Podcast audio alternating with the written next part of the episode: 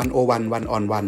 รายการทอล์กตัวต่อตัว คุยรอบด้าน ถามตรง ตอบลึก เรื่องการเมืองเศรษฐกิจ สังคม วัฒนธรรม และวาระโลก โดยกองบรรณาธิการดีวันโอวันดอทเวิ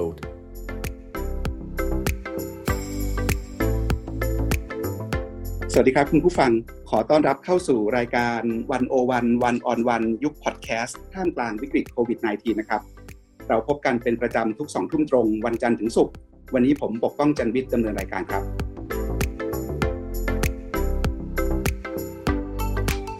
ท่านผู้ฟังครับ วันนี้วันโอวันวันออนวันจะพาทุกท่านไปติดตามสถานการณ์ที่เชียงใหม่ครับ เชียงใหม่เจอวิกฤตทั้งดินน้ำลมไฟเลยนะครับ ตอนนี้ทั้งฝุ่น PM 2.5 ภัยแล้งโควิด -19 ระบาด และไฟป่า วิกฤตต่างๆ ที่เชียงใหม่ สะท้อนปัญหาใหญ่อะไรในสังคมไทย และทางออกในเชิงโครงสร้าง และคำตอบระยะยาวที่ยั่งยืนอยู่ตรงไหน วันนี้วันโอวันเชิญนายแพทย์รังสฤษการจนวณิชคณะแพทยศาสตร์ มหาวิทยาลัยเชียงใหม่ คุณหมอนักอนุรักษ์ นักดูนก และนักสื่อสารเรื่องธรรมชาติครับ สวัสดีครับคุณหมอรังสฤษครับครับ สวัสดีครับ ผมสวัสดีท่านผู้ฟังด้วยครับ ครับคุณหมอครับขอชวนคุณหมอเริ่มคุยกันเรื่องไฟกับฝุ่นก่อนนะครับ ปีนี้สถานการณ์ไฟป่าที่เชียงใหม่ ดูเหมือนจะหนักหนาสาหัสกว่าทุกปีไหมครับ หนักหนาครับผมไม่แน่ใจว่าถ้าเทียบกับปีที่แล้วนี่มันจะหนักหนากว่าหรือพอๆกันนะฮะเพราะว่าปีที่แล้วก็ต้องถือว่าหนักมาก เพียงแต่ว่าปีนี้มันไหม้ที่ดอยสุเทพ ซึ่งอยู่ใกล้เมืองมาก แล้วก็ทำให้คนรู้สึกถึงผลกระทบเยอะนะครับ แต่ถ้าเราไม่ได้มองมุมแบบคนเมืองมากนะครับ ผมคิดว่าจุดฮอตสปอตที่เกิดขึ้นเนี่ยที่รอบนอกตัวเมืองเนี่ยก็มากมายเลยครับ แล้วก็ตั้งแต่ปีที่แล้วก็หนักครับ เพราะว่าเรามีปรากฏการณ์ เอลนิโยนะครับมามาสองปีนะครับที่ติดกันเนี่ยนะครับก็คือก่อนหน้านั้นมันเป็นลานีนานะครับก็คือมีความชื้นในอากาศค่อนข้างจะเยอะฝนตกต่างๆ แล้วก็ไฟก็เลยไม่รุนแรงมากนักนะครับ อันนี้เป็นปัจจัยทางเขาเรียกมหาภาพแล้วกันนะครับ ที่ทำให้มีผลทำให้ป่าแล้งกว่าปกติ แล้วก็ยิ่งเราถ้าเรามีฝนดีมาหลายปีนะครับ มันก็จะมีเชื้อเพลิงเหลือเยอะ หมายความว่าใบไม้กิ่งไม้ต่างๆเนี่ย ก็จะอยู่ปริมาณมากเวลาไฟไหม้เข้ามาทีก็จะรุนแรงนะครับ มันก็เป็นผมผมคิดว่าเราสิ้นฤดูคงต้องมาดูกันอีกทีครับว่าพื้นที่ที่ไหม้หรือว่าฮอตสปอตปีนี้กับปีที่แล้วใครจะชนะนะครับ แต่ปีนี้คนคนในเมืองโวยวายมากครับ เพราะว่ามันเผากันคือเห็นกันไหม้กันเห็นเห็นอยู่หน้าบ้านนะครับ ตรงดอยสุเทพแล้วก็ควันก็เลยรุนแรงมากครับในเมืองครับถามแบบคนนอกพื้นที่นะครับ สาเหตุของไฟป่าที่นู่นเนี่ย มันมาจากส่วนไหนระหว่างธรรมชาติกับคน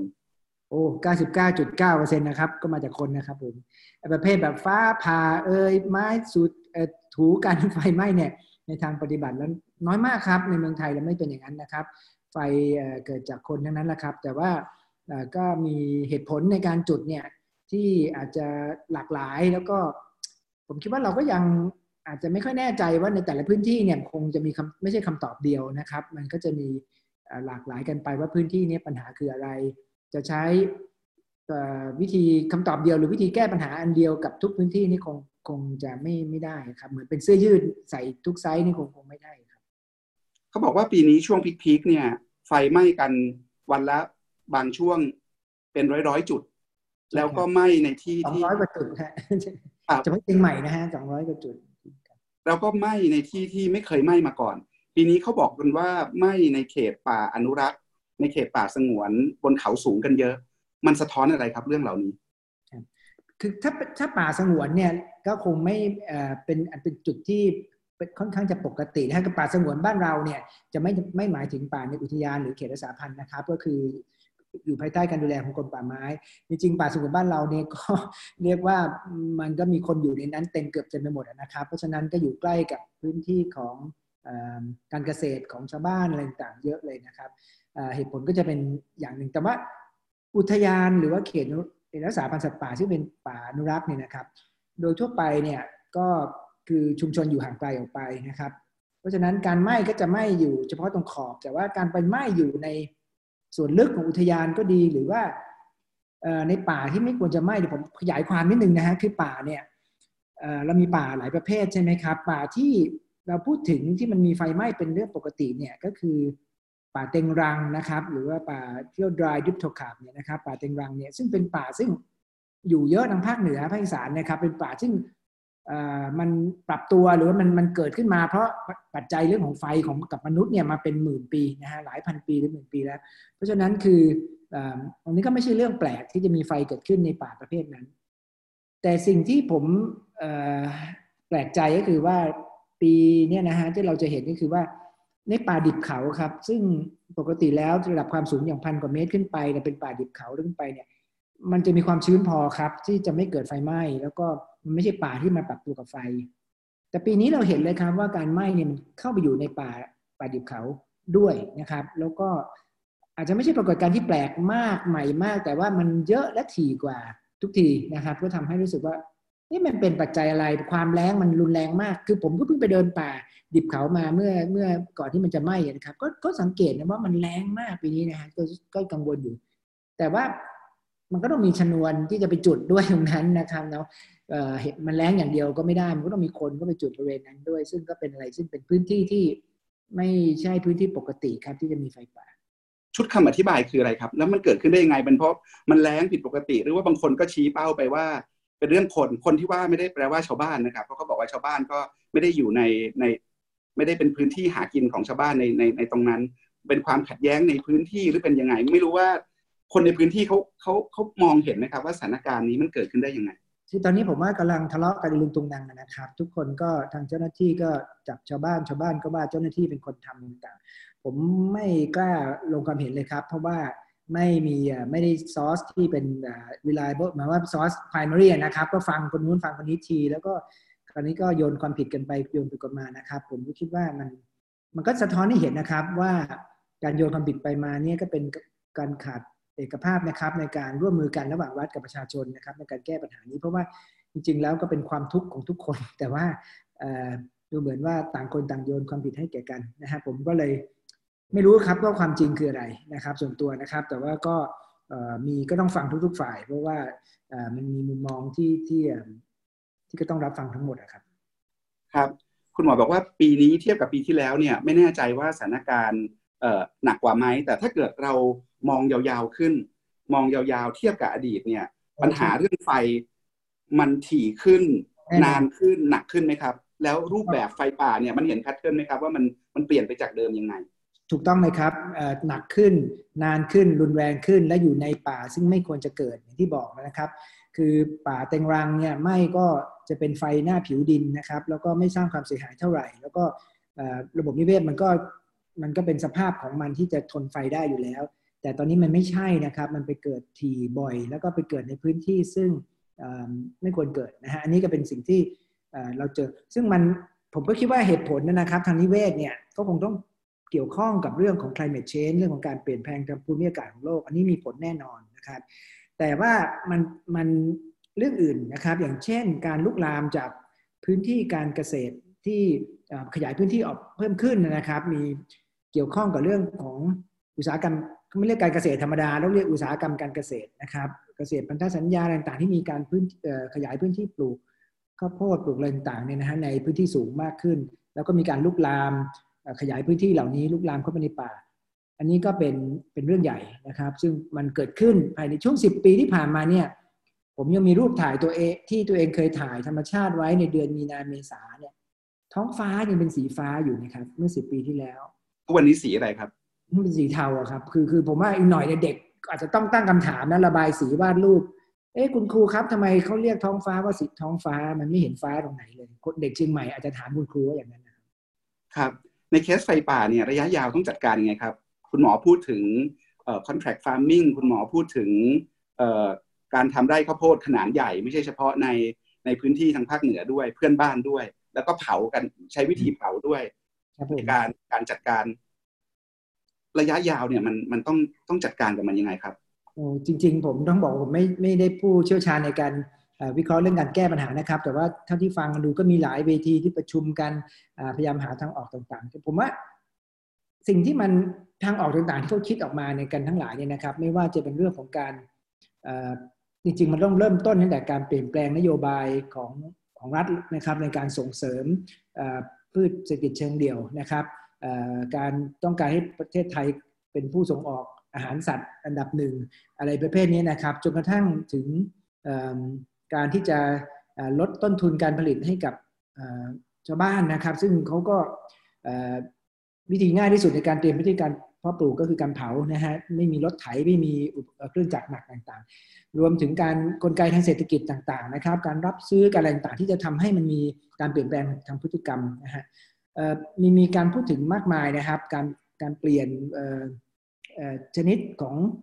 พืชที่จะปลูกต่างๆนะครับ แล้วก็ รวมถึงการป้องกันนะฮะเมื่อมันเกิดอันนี้คือแก้ที่ต้นเหตุ จะแก้ปลายเหตุคือการการป้องกันเมื่อเกิดไฟขึ้นแล้ว หรือว่าควบคุมไฟนั้นเนี่ยการร่วมมือของชาวบ้านกับรัฐจะเป็นอย่างไรการที่จะกีดกันหรือการจะมีส่วนร่วมของภาคประชาชนควรจะเป็นอย่างไรนะครับจะมีการมอนิเตอร์ชุมชนแต่ละที่อบตแต่ละแห่งว่าจะมี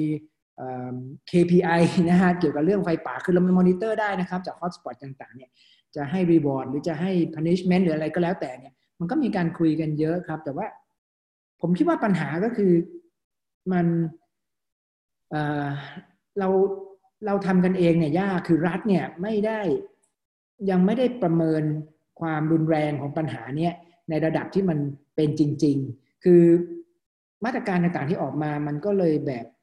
ไฟไม่ฟางหรือหน่อมแนมหรือว่าแก้เน้นไปเรื่องการแก้ภาพลักษณ์เป็นส่วนใหญ่มากกว่าการแก้ที่ต้นต่อปัญหาครับ คือสมมุติว่าปัญหามันระดับประมาณร้อยหนึ่งเนี่ยทรัพยากรที่ลงไปต่างๆที่ลงมาเนี่ยมันผมว่าไม่ถึงสิบเปอร์เซ็นต์มั้งฮะที่จับเทียบกับระดับของปัญหาและผลกระทบที่มันเกิดขึ้น ต่อระบบนิเวศ ต่อสิ่งแวดล้อม ต่อสุขภาพทั้งหมดทั้งปวงนะฮะระยะสั้นระยะยาว มันมโหฬารจริงๆครับ แต่ว่ารัฐไม่ตระหนักครับ แล้วก็เรายังไม่เห็นเจตจำนง ทางการเมืองใด ๆ เลยที่แน่วแน่นะครับ ที่จะแก้ปัญหานี้ จนทุกคนนะครับที่เป็นภาคประชาชนเนี่ยผมพูดตรงๆนะครับว่าท้อนะครับ อย่างอย่างเวลาที่นักข่าวจะมาสัมภาษณ์เรื่องนี้บางทีเราก็รู้สึกว่าเออวนเรื่องนี้เหมือนอีกแล้วเหมือนเดิมอีกแล้วเนาะเราก็รู้สึกว่าจะไม่รู้จะหา คือมันติดอยู่ที่เจตจำนงทางการเมืองนะครับ มันติดอยู่ที่การเอาเอาจริงเอาจังของภาครัฐครับผมในระยะสั้นเนี่ยการแก้ไขสถานการณ์ฉุกเฉินเฉพาะหน้า ที่หนักหน่วงมากเลยเรื่องไฟป่าในช่วงที่ผ่านมาเนี่ยเป็นยังไงครับ ในในหน้างานมันมีปัญหาเรื่องทรัพยากรขนาดไหน ทั้งเรื่องคนเรื่องเครื่องมือ เรื่องงบประมาณ อยากให้คุณหมอลองเล่าสถานการณ์ให้ฟังหน่อยครับเพราะว่าอย่างพวกผมนี่อยู่กันที่กรุงเทพเราก็เห็นรายงานข่าวผ่านสื่อ ซึ่งก็เห็นข่าวจำกัดในกรุงเทพเพราะสนใจกันแต่เรื่องโควิด ทั้งที่ที่เชียงใหม่นี่กำลังไฟไหม้เชียงใหม่กันอยู่เนี่ยนะครับหน้างานเนี่ยมันเห็นอะไรบ้างจากจากเคสข่าวนี้ที่มันสะท้อนให้เห็นถึง ความล้มเหลว ความพิกลพิการความไร้ประสิทธิภาพ การไร้การประสานงานของภาครัฐ คือจริง ๆ แล้วเนี่ยผมว่าคนที่ทำงานนะครับ ก็ทำกันอย่างเต็มที่เลย ผมก็เห็นแล้วก็เจ้าหน้าที่รัฐที่ทุ่มเททำก็ทำนะฮะอย่างมากเเรียกว่าหามรุ่งหามค่ำนะครับ เอาชีวิตตัวเองไปเสี่ยงมากมายนี่เราเราเห็นเลยนะครับ แต่ผมก็คิดว่านั่นคือพูดถึงเจ้าที่รัฐในระดับปฏิบัติการนะครับเเราเราก็เห็นว่า ความสนับสนุนหรือว่าการจากระดับบริหารหรือส่วนกลางเนี่ยมันมันน้อยไปครับผมเพราะว่าคือมันต้องอาศัยเครื่องไม้เครื่องมือมากกว่านี้นะครับจริงอยู่ก็ส่งเฮลิคอปเตอร์มาสองสาลำนะครับหิวน้ำกับไปจีละกระชอมกระบุงขึ้นไปเหลืออยู่ครึ่งกระบุงอะไรเงี้ยนะครับ แล้วก็อุปกรณ์ต่างๆนี่มันผมว่ามันมันยังน้อยครับ คนที่เข้ามาเนี่ยยังน้อยแต่ว่าผมไม่ตำหนิ ผู้ปฏิบัติเลยนะครับ เพราะว่าทำกันอย่างเสี่ยงชีวิตเลยนะครับการจะไปช่วยในภาคของภาคประชาชนเนี่ยก็ไม่ได้รับการประสานจากภาคอย่างเช่นจังหวัดนะครับ หรือว่าใหญ่ไปกว่านั้นว่าเออประชาชนจะช่วยได้อย่างไร กับเป็นเจ้าหน้าที่ระดับล่างนะครับที่แบบเออที่แบบรู้จักกันอะไรต่างเนี่ยแล้วก็บอกว่าเออมาช่วยกันดีกว่าอะไรเงี้ยจริงๆประชาชนเขาพร้อมมากนะครับจะช่วย ช่วยอะไรก็ได้ก็อยากจะช่วยช่วยเฝ้าไฟ ช่วยเอาน้ำดื่มไปให้ช่วยอาหารต่างๆ เพราะส่งเงินต่างๆ ติดระเบียบราชการนะฮะส่งเงินต่างๆ ก็ไม่ได้อีกต่างๆ มันก็เลยดูเหมือนว่าจริง ๆ เราอยากจะช่วยแต่คือคือภาคประชาชนอยากจะช่วยแต่ว่าภาครัฐก็บอกเอาอยู่ไม่มีปัญหา เพราะว่าถ้าบอกว่ามีปัญหาก็จะต้องตอบผู้ใหญ่อีกนะครับ ว่ามันทำไมมีปัญหาแล้วก็สุขเสียหน้าหรือเปล่าอะไรต่างๆผมคิดว่าอันนี้มันเป็นวัฒนธรรมของราชการซึ่งมันมันมันมันต้อง มันต้องเปลี่ยนแล้วนะครับไอการที่ทำงานเพราะเป็นห่วงเรื่องภาพลักษณ์อะมันต้องคือที่เราเห็นข่าวว่ามีคนบินโดรนถ่ายรูปให้เห็นไฟไหม้ดอยอยู่ชัดๆก็โดนวิพากษ์วิจารณ์อีก แล้วก็บอกว่าต่อไปไม่ต้องถ่ายภาพมุมสูงให้คนเห็นอีก เพื่อรักษาภาพลักษณ์อันนั้นแหละครับมันก็เป็นการสะท้อนนะครับว่าให้เห็นว่าเขาเขาเป็นห่วงสิ่งใดที่เขาห่วงมากที่สุดคือห่วงเรื่องนี้ไม่ได้ห่วงตัวแก่นสารที่แท้จริงนะผมเป็นผู้รู้สึกอย่างนั้น ซึ่งอันนี้ผมขออนุญาตว่าตำหนินี่คือตำหนิของ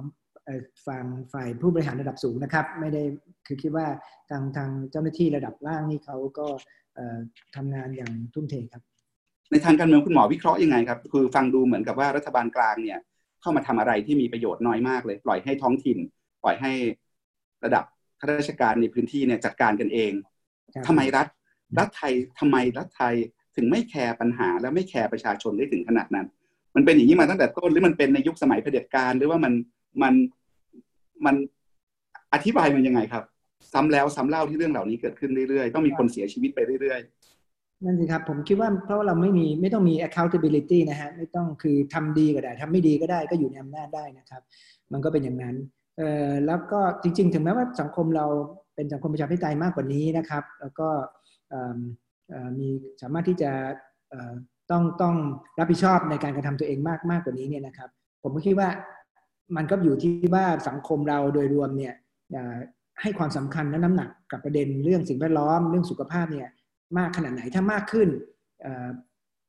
พวกนักการเมืองหรือว่านักการเมืองต่างก็แน่นอนครับ ก็จะมีการขยับแล้วก็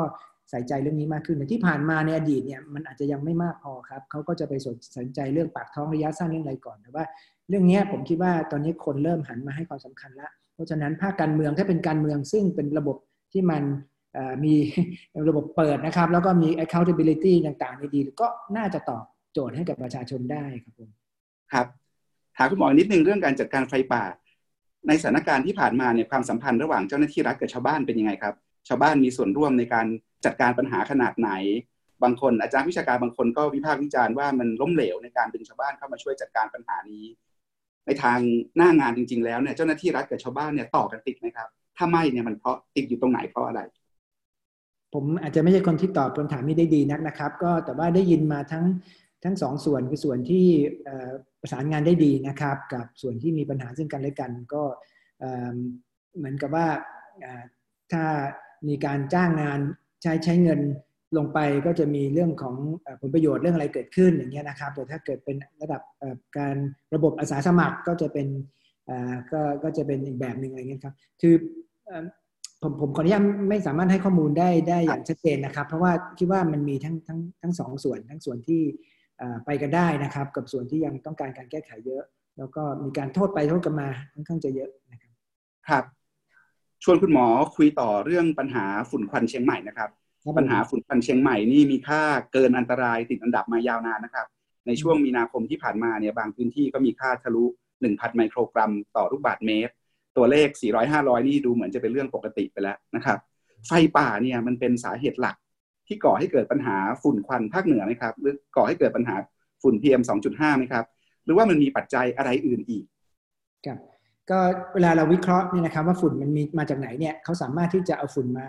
ดูได้นะครับว่าส่วนประกอบมันคืออะไรนะครับปัจจัยก็จะมีอยู่หลักๆ อยู่ประมาณสักสามสี่อย่างนะครับ ไฟจากป่านะครับ ซึ่งก็วิเคราะห์ออกมาว่ามันมาจาก ป่าชนิดไหนเนี่ยเขาวิเคราะห์ได้เลยนะครับแล้วก็ส่วนที่มาจากการเผาในที่โล่งของการเกษตรนะครับ และก็มาจากภาคอุตสาหกรรมคมนาคม อันนั้นก็อีกส่วนหนึ่งนะครับแน่นอนครับแต่ละพื้นที่ไม่เหมือนกันนะฮะในกรุงเทพปัจจัยเรื่องของคมนาคมเรื่องของ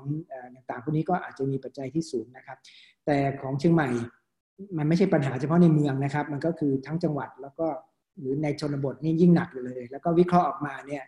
ก็สัดส่วนของของไฟป่าเนี่ยสูงที่สุดนะครับ ประมาณสักกี่หมอประมาณสักห้าสิบเปอร์เซ็นต์นะครับ แล้วก็ส่วนที่เผาในที่โล่งการเกษตรนี่ก็คงประมาณอีกสักประมาณสามคือสามสิบอะไรเงี้ยนะครับ ซึ่งสามสี่สิบเปอร์เซ็นต์ซึ่งแต่ละปีก็สัดส่วนนี้ก็ก็เปลี่ยนแปลงไปเรื่อยๆนะครับ บางปีก็การเผาไร่ทางเกษตรก็สูงกว่าในป่า แต่สองปีนี้ครับเป็นปีที่ในป่าสูงกว่านะครับ การเผาทางการเกษตร ครับเราคุยเรื่องไฟป่าไปแล้วที่เป็นสาเหตุใหญ่ ปัญหาเรื่องการเผาไร่การเกษตรเนี่ยมันมีทางออก มันมีทางเลือกอะไรให้ให้เกษตรกรได้บ้างครับ ว่าถ้าไม่เผามันมีอะไรชดเชย ทดแทนได้บ้างย่างไรครับผมก็คิดว่าไงฮะก็คือมันก็ต้องเปลี่ยนตั้งแต่นโยบายการส่งเสริมนะครับ เราไปส่งเสริมให้คนเมื่อไหร่ที่ราคาข้าวโพดขึ้นนะครับ ฝุ่นควันก็จะสูงตามไปด้วยอย่างนั้นนะครับนะอย่างนั้นแล้วก็กลไกทางเศรษฐกิจไม่ว่าจะเป็นเรื่องของการรับซื้อการออดิตว่า มีการการเผาหรือไม่เนี่ย จริงๆจังหวัดบริษัทก็พยายามเสนอว่าจะทำอย่างนั้น แต่ผมไม่แน่ใจว่าทำได้แค่ไหนจริงจัง แล้วก็รวมถึงเรื่องของที่เราเลี่ยงไม่ได้เลยนะครับ ก็คือฝุ่นควันข้ามชาตินะครับ ซึ่งถ้าเราวันนี้ไปในรัฐฉานเนี่ยภูเขามันคือทะเลข้าวโพดไปหมดแล้ว ซึ่งรัฐฉานก็ดีหรือในลาวก็ดี ซึ่งอันนี้ก็บริษัทไทยนะครับที่เข้าไปแล้วก็เราผลกระทบที่เกิดขึ้นมันก็รับเคราะห์ร่วมกันนะฮะฝุ่นมันไม่ต้องการ วีซ่าพาสปอร์ตอะไรมันก็ข้ามมาได้ คือมันไม่มีการคุยกันเลยนะครับ ระดับอาเซียนอย่างเห็นเป็นรูปธรรม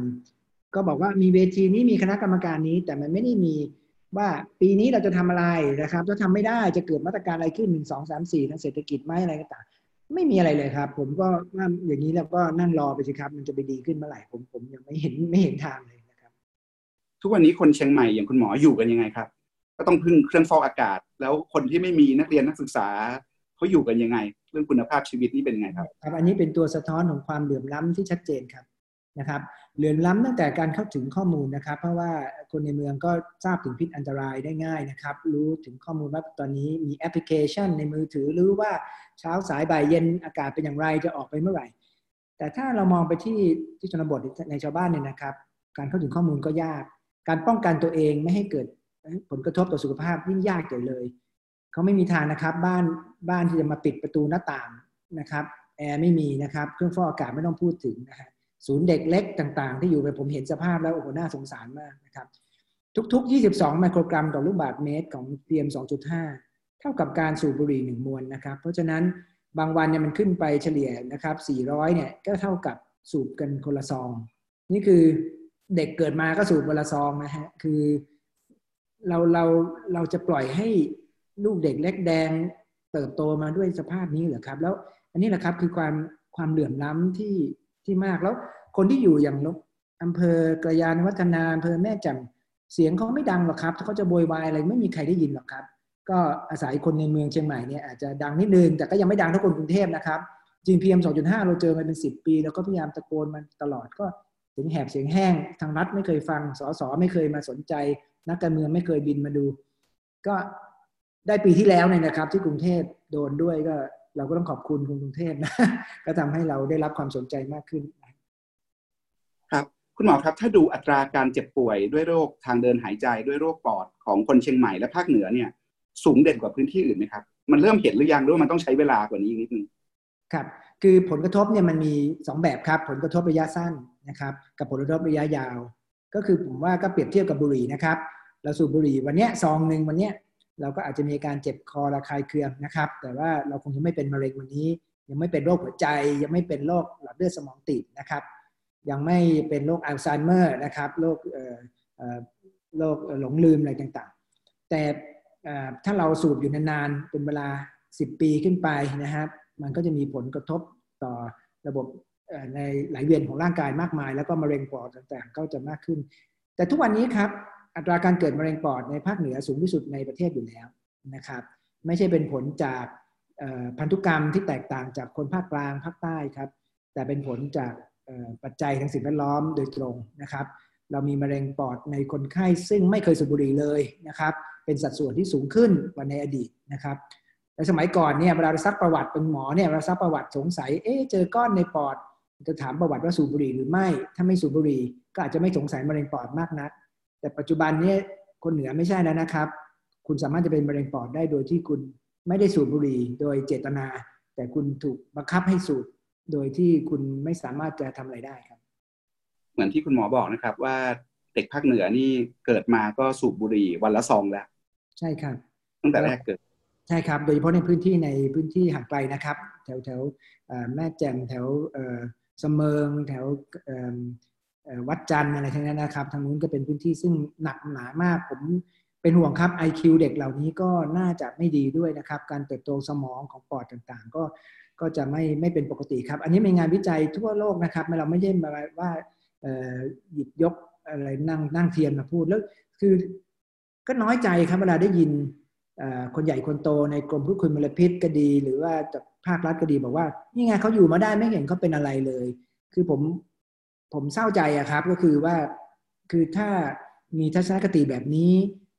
ผมก็ไม่ค่อยเห็นแสงสว่างที่ปลายอุโมงค์เลยครับ ว่าเราจะแก้ปัญหานี้ได้อย่างไรนะครับ ถ้าคนที่มีหน้าที่รับผิดชอบโดยตรง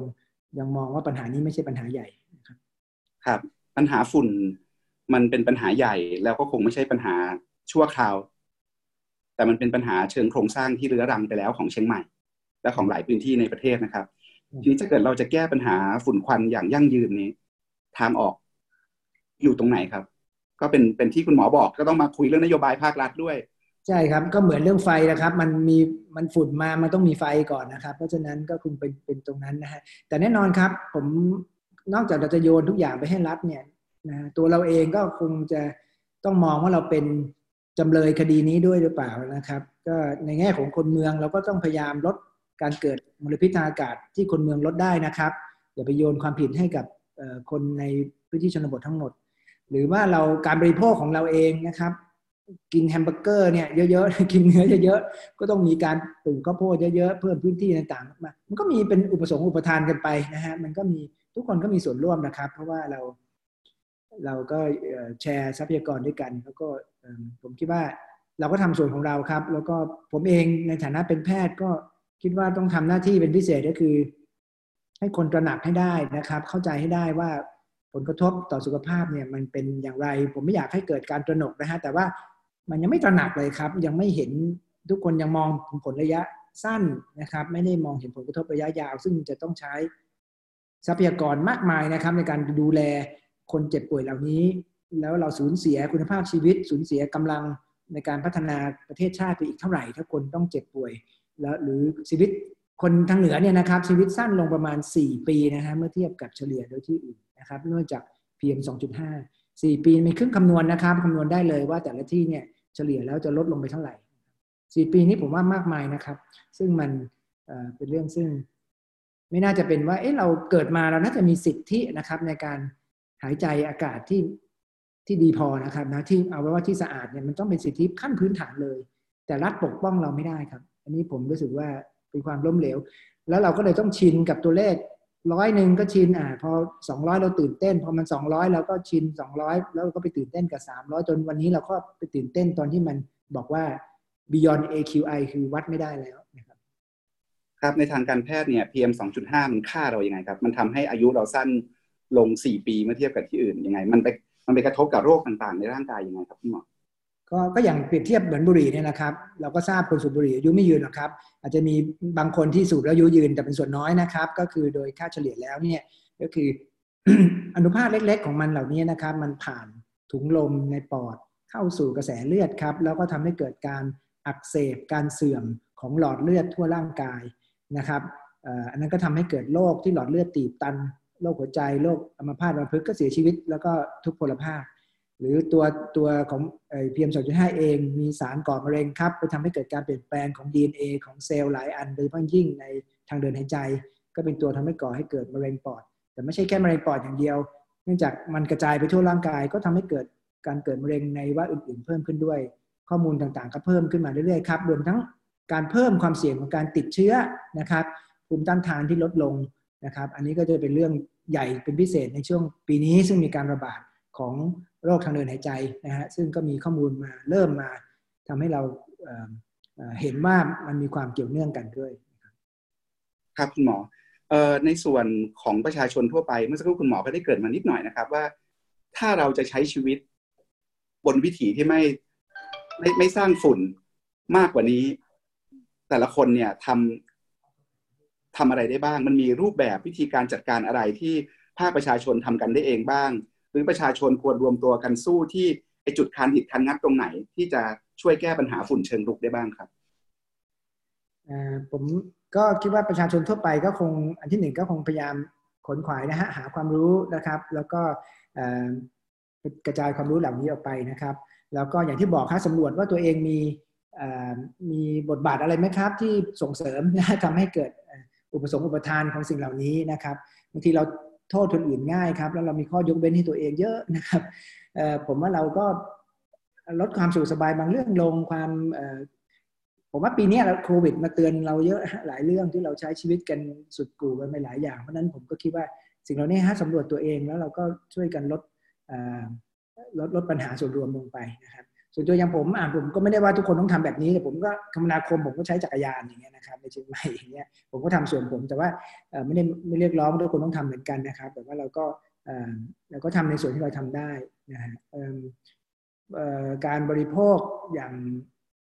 อย่างเนี้ยอย่างเนื้อสัตว์อย่างมากๆเนี่ยก็มีผลครับผมต่อการ ก่อให้เกิดการบุกรุกนะฮะต่างๆ การกินเห็ดถอบอย่างนี้เป็นต้นนะถ้าอะไรราคามันดีอย่างเงี้ยมันก็มีการเผาป่าเพื่อจะไปต้องการให้เห็ดถอบมันออกอะไรนี้เป็นต้นผมว่าอาจจะต้องบอยคอรดสินค้าประเภทอย่างนี้หรือเปล่านะครับครับในแง่การแก้ปัญหาเชิงโครงสร้างเนี่ยการจัดการระบบหรือทลายระบบราชการรวมศูนย์ ที่ไร้ประสิทธิภาพที่ไม่เห็นหัวคนเนี่ย การกระจายอำนาจคือคำตอบไหมครับคือถ้าเกิดเชียงใหม่วันนี้เลือกตั้งผู้ว่าราชการจังหวัดเองได้ ใช้ระบบแบบที่บางคนทำนะครับ ระบบจังหวัดจัดการตัวเองเพื่อเพิ่มมิติของท้องถิ่นของภาคประชาชนให้ให้แข็งแรงขึ้นบริหารจัดการตัวเองได้มากขึ้น ปัญหาเรื่องฝุ่นเรื่องไฟจะดีขึ้นกว่าเดิมไหมครับ ผมมั่นใจว่าดีขึ้นครับ มั่นใจว่าดีขึ้นแน่ๆ แล้วผมคิดว่านี่แหละครับ ก็ในฐานะประชาชนทุกคนที่ทำได้ก็คือการเรียกร้องสังคมที่เป็นประชาธิปไตยครับ ก็คือ ในลักษณะที่ทุกคนมีส่วนร่วมแล้วทุกคนเขารัฐก็เห็นหัวเราว่างั้นนะนะฮะอันนี้ผมคิดว่าเราต้องเรียกร้องสิ่งนี้นะครับ แล้วก็ผมเชื่อว่าจะทำให้การการการแก้ไขปัญหา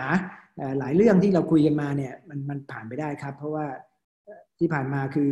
อย่างที่ว่าครับไม่มี accountability ใด ๆ ไม่ต้องห่วงว่าฉันทำดีไม่ดีก็ ก็อยู่ในอำนาจได้นะครับเพราะฉะนั้นก็ไม่ไม่ต้องเห็นหัวพวกเรา เพราะฉะนั้นผมเห็นด้วยครับเรื่องนี้อย่างยิ่งเลยว่าการกระจายอำนาจ การทำให้ประชาชนมีมีปากมีเสียงมากขึ้นนะครับ อันนี้จะเป็นสิ่งที่แก้ปัญหาอย่างยิ่งครับ ครับปัญหาอย่างฝุ่นเนี่ยเป็นปัญหาที่แก้เบ็ดเสร็จในพื้นที่เดียวไม่ได้ ต้องร่วมมือกันหลายจังหวัดหลายเรื่องที่เราคุยกันมาก็ต้องพึ่งรัฐบาลกลาง เช่นเรื่องการออกกฎระเบียบออกกฎหมายต่างๆ หรือว่ามีมาตรการอย่างเช่น ภาษีสิ่งแวดล้อมก็อาจจะช่วยได้บ้าง และยังต้องเจรจากับประเทศเพื่อนบ้านด้วย มันก็ดูเหมือนเป็นเป็นเรื่องที่ใหญ่และยากมากๆเลยนะครับในประชาชนใช่ครับ ประชาชนทำไม่ได้ครับนะฮะมันมันมันต้องคือเราเราเราทำของเราเต็มที่แล้วครับนั้นมันอยู่ที่ระดับการเมืองเยอะเลยครับ สัดส่วนที่ต้องทำข้างบนมันมากนะครับเอ่อมันต้องใช้กลไกของรัฐจริง ๆ แล้วก็คุยระดับภูมิภาคจริง ๆ ครับ ที่ต้องแก้ไขเรื่องนี้นะครับนั้นเราเห็นมิติเลยว่าปัญหาสิ่งแวดล้อมที่เกี่ยวพันกับชีวิตเราโดยตรงเกี่ยวกับความเป็นความตายเราโดยตรงเนี่ย มันสัมพันธ์กับระบบการเมือง สัมพันธ์กับโครงสร้างทางการเมืองอย่างแยกกันไม่ออกเลยนะครับ อย่างแยกกันไม่ออกครับ สมัยก่อนผมก็ไม่ค่อยได้คิดเชิงนี้นะครับ ผมก็เป็นนักชีววิทยานักอะไรผมก็จะมองแต่ว่าเออเรื่องนี้ไม่ได้ไม่ได้มองว่าเกี่ยวข้องการเมืองแต่พอเข้าไปคลุกคลีจนถึงขั้นคิดว่า ถ้ามันจะต้องแก้จริง ๆ ผมว่ามันเกี่ยวกับการเมืองอย่างแยกไม่ออกจริงๆครับเพิ่งเคยวันวันก็เพิ่งทำซีรีส์เรื่องการแก้รัฐธรรมนูญ ก็ได้สัมภาษณ์ดรสนการจนาวณิชไปด้วยนะครับ ดรอ้อยมูลนิธิโลกสีเขียว ก็พูดถึงในมิติแบบนี้ครับว่ารัฐธรรมนูญกับเรื่อง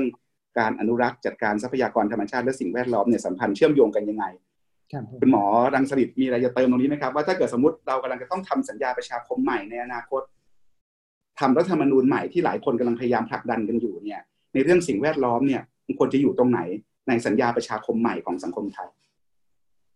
ครับผมคิดว่า รัฐรัฐธรรมนูญจะต้องปกป้องสิทธิของธรรมชาตินะครับธรรมชาติผมไม่รู้ว่าจะเรียกว่าเป็นบุคคลไหมแต่ว่าเป็นมันยิ่งกว่าบุคคลนะครับ แต่ว่าธรรมชาติจะต้องมีสิทธิที่จะต้องที่ต้องรับการปกป้องไม่ให้มีการ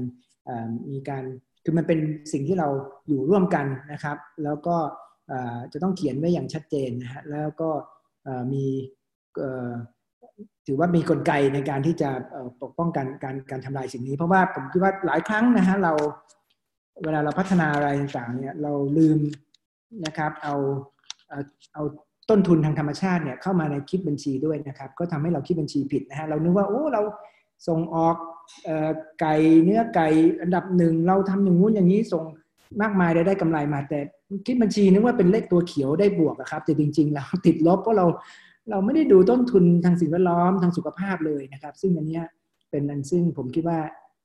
รัฐธรรมนูญคงช่วยได้ครับทำให้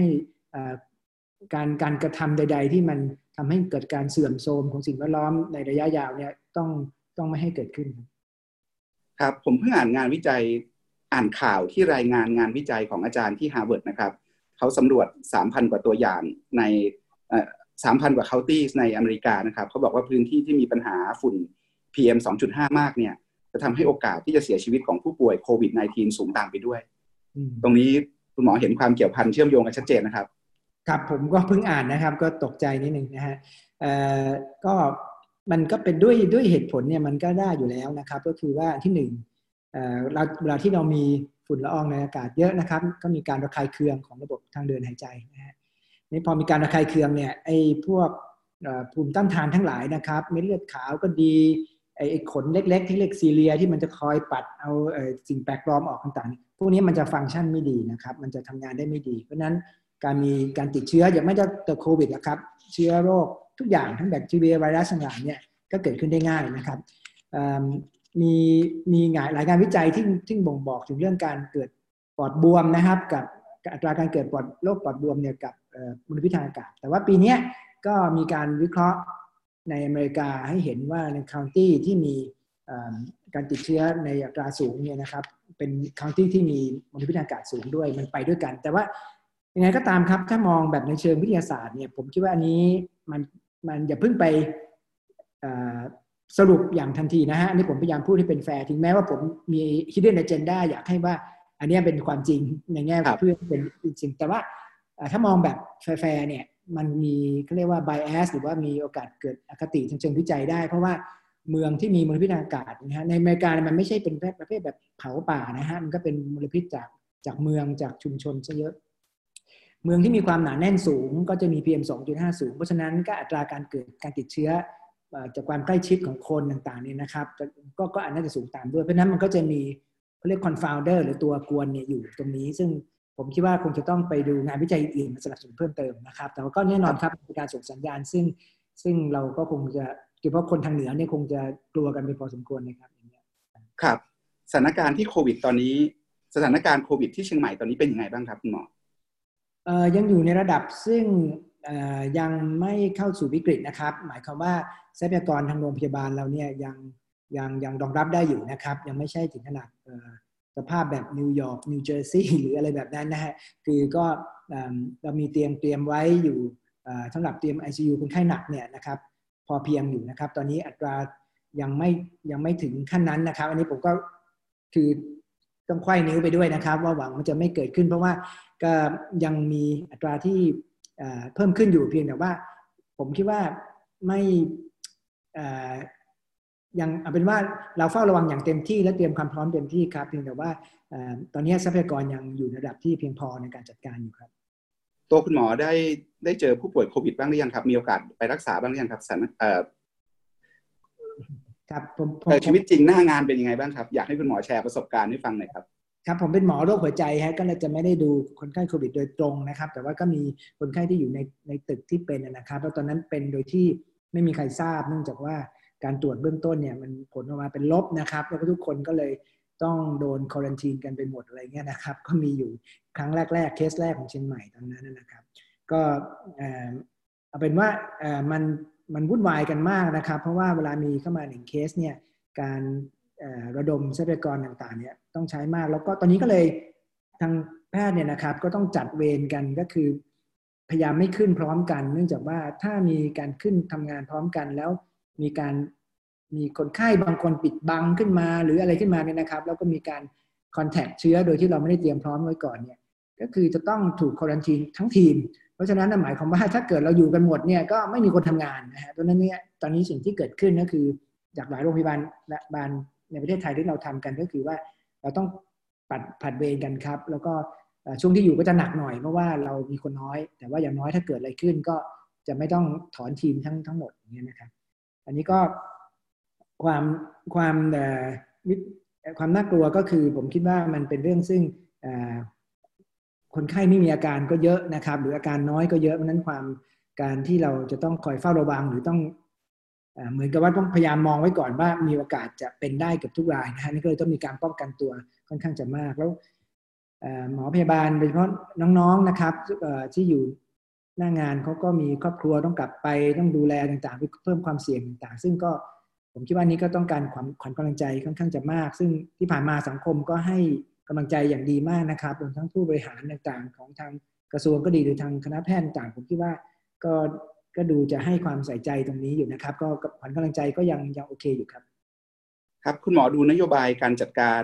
หรือการรับมือโควิด ในภาพรวมระดับประเทศแล้ว คิดว่าที่ผ่านมาเรามาถูกทางไหมครับ เราทำอะไรให้ดีขึ้นได้อีกไหมครับคิดว่าเรามาถูกทางนะครับเพียงแต่ว่า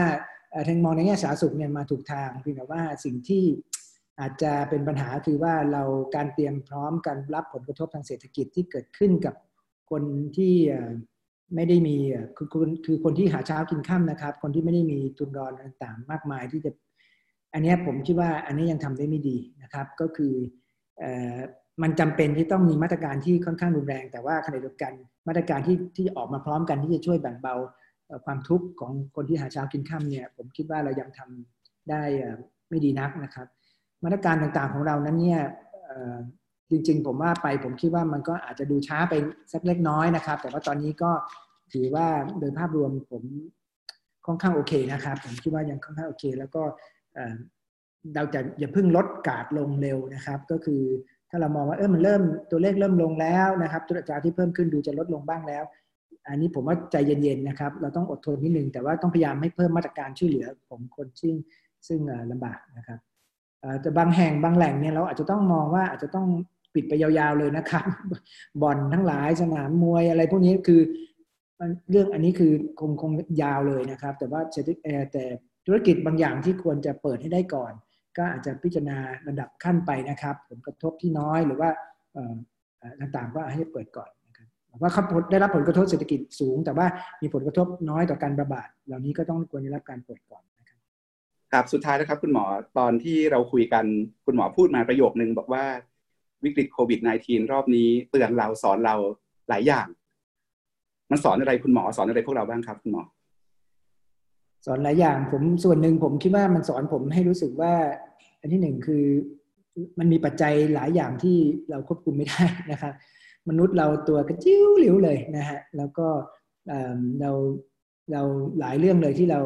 คิดว่าเราแหมจัดการทุกอย่างได้ในชีวิตมัน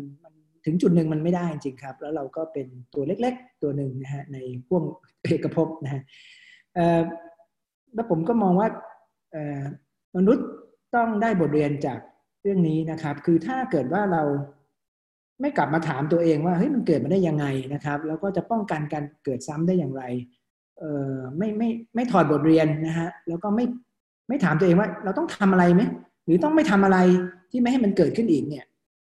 พอสมมติมันหมดไปแล้วระบาดมันมันหมดเฟสของมันไปแล้ว แล้วเราก็กลับไปใช้ชีวิตเหมือนเดิมในที่สุดได้เนี่ยนะครับ ผมว่านั้นเราก็คงจะ เป็นสปีชีส์ที่โง่เขลามากนะครับ ก็คือว่าคือมันมีหลายเรื่องซึ่งมนุษย์เรามันทำเกินเลยไปนะครับ ในเรื่องไปทำให้สมดุลธรรมชาติมันเพี้ยน แล้วก็ทำให้เราได้รับผลกระทบตัวนี้คือมันเป็นทั้งภาพใหญ่นะครับ ในเรื่องของการเปลี่ยนแปลงภูมิอากาศโลก การลดลงของความหลากหลายทางชีวภาพนะครับ การบริโภคสัตว์ป่าการเข้าไปทำลายแหล่งที่อยู่อาศัยของสัตว์ป่า เหล่านี้เป็นตัวที่ทำให้เรา expose กับโลกเหล่านี้มากขึ้นนะครับ แล้วก็ เราถ้าเรายังดื้อดึงทำต่อไปแล้วเราเกิดอย่างนี้ซ้ำขึ้นอีกเนี่ย ผมว่าโอ้โหมันสูญเสียมันเสียหายกันขนาดนี้นะผมว่าคงคงไม่ฉลาดอย่างยิ่งนะครับเพราะว่าคงจะต้องถอดบทเรียนแล้วต้องทำกันจริง ๆ นะฮะแล้วต้องมีระดับสหประชาชาตินะครับ ผมคิดว่าจะต้องออกมาแล้ว บางทีเราอาจจะต้องเตรียมทันทีเตรียมกองทัพไว้ลบอะไรก็ไม่รู้เนี่ยนะครับ เราต้องเตรียมคนเตรียมอุปกรณ์เอาไว้สำหรับสู้กับโรคระบาดนะครับ เพราะว่า สมมติยามเกิดสงครามเนี่ย เราจะไปยืมปืนยืมรถถังยืมทหารจากประเทศอื่นไม่ได้ ประเทศไทยเราก็ต้องมีความมั่นคงทางสาธารณสุขของเราเอง ทุกวันนี้ที่ผมเป็นห่วงนะครับ ในนะมองมุมมองแพทย์คือ ยารักษาโรคเวชภัณฑ์ต่างๆ วัคซีน อุปกรณ์ชุด PPE อะไรทั้งหลายทั้งปวงเนี่ยเราแทบจะไม่ได้ผลิตเองเลยนะครับ เมื่อมันเกิดเหตุอย่างนี้ขึ้น เราพึ่งพาตัวเองไม่ได้นะครับ เราต้อง อันนี้อันตรายนะครับ ผมคิดว่าอันนี้คือภาครัฐต้องหันกลับมาสนใจว่าถ้า คุณยังมองว่าแม้ถ้าเกิดสงครามขึ้นมาประเทศไทยจะต้องมีกองทัพพร้อมรบเนี่ย